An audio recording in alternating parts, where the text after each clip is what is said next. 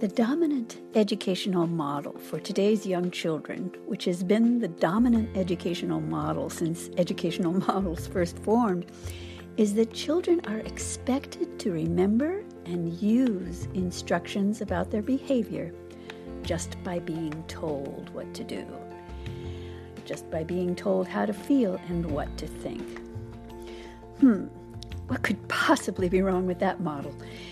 And how well did that model work for you when you were a kid? It didn't work well for me when I was a kid, which is one of the main reasons I've created this Not Your Normal social emotional learning podcast and why this fo- this episode will focus on facilitation for real learning.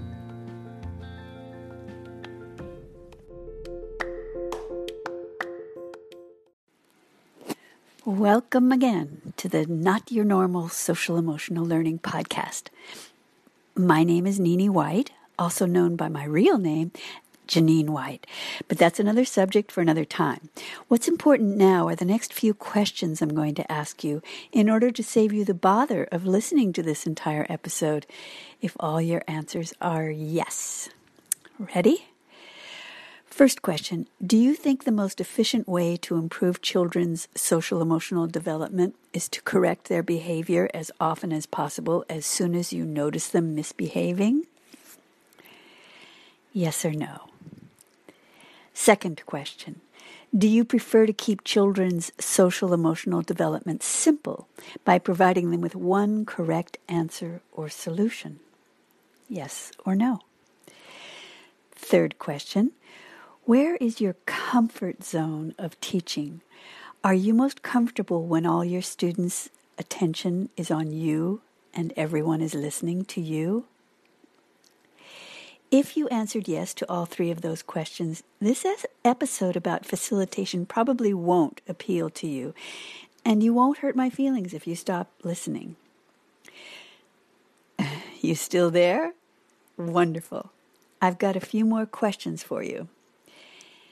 First question Do you consider yourself or have others described you as a good listener?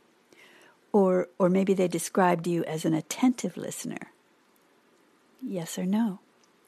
Second question Do you agree that young children are learning as much or even more from other children as much as they're learning from the adults in their lives? Yes or no? Do you try to genuinely acknowledge children's point of view, even when you don't necessarily agree with their points of view? Yes or no? Fourth question Do your young students ever amaze you with their insights, their capacity to empathize, and their creative, constructive imagination? Yes or no? If you answered yes to all of those last four questions, this episode about facilitation will be right up your alley, and I invite you to continue listening.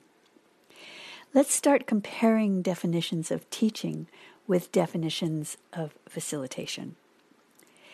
Teachers present information for students to learn. Facilitators guide students' learning process. Teachers present the right answers facilitators ask the right kinds of questions.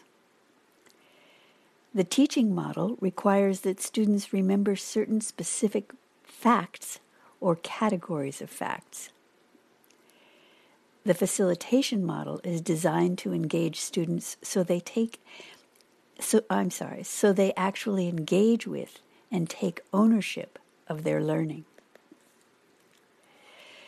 Students' experiences of typical teaching models are, are that they are required to focus on the teacher or the lesson plan or specific exercises, which activates their perception and their ability to re- and their remembering neuronal connections within their brains.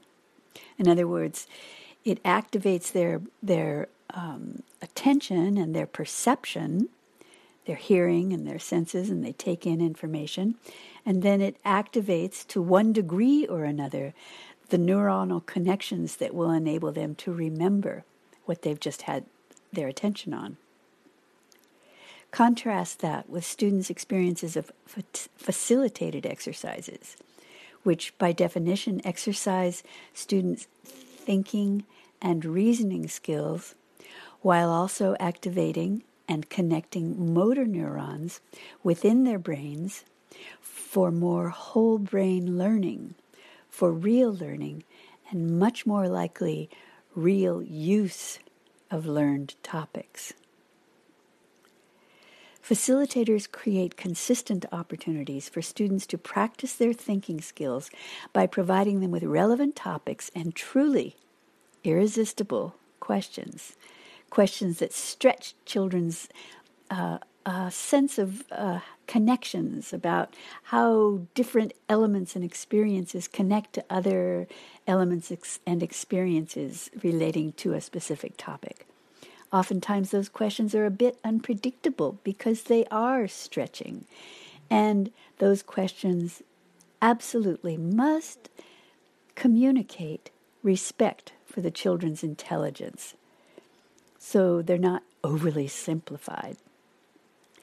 The truly irresistible questions that facilitators love to ask students enliven kids' natural inclination to collaborate which we see them doing all the time when they're simply left alone on the playground. And so that in order to dis- that collaboration enables them to discover their own win-win solutions that work for everyone. Discovering win-win solutions that get remembered and used, both short-term and long-term. The teaching model relies on presenting information and ideas with predetermined lesson plans around predetermined agendas. Lesson plans that include songs, poems, posters, pictures for coloring, animal puppets and stories, lots of books, and so on and so on. Those lesson plans identify, define, and reinforce basic social awareness, emotional awareness, and, and draw out emotional intelligence much of which we all know has extremely important benefits. But what this episode about facilitation is trying to bring home is the research based fact that the teaching educational model, sometimes referred to as a passive educational model, achieves much deeper and much more long lasting results when it's reinforced with the active educational model of facilitation. It's so, in other words, it's not an either or. Do we teach or do we facilitate? We we add facilitation as another dimension to our still students' learning. That makes sense, don't you think?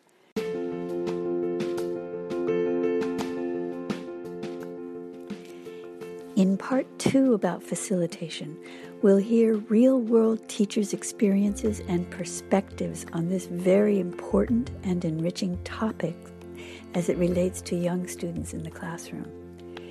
Oh, and if you think this podcast is bringing value to your teaching skills, would you please push that subscribe button? We'd really, really appreciate it. Thank you.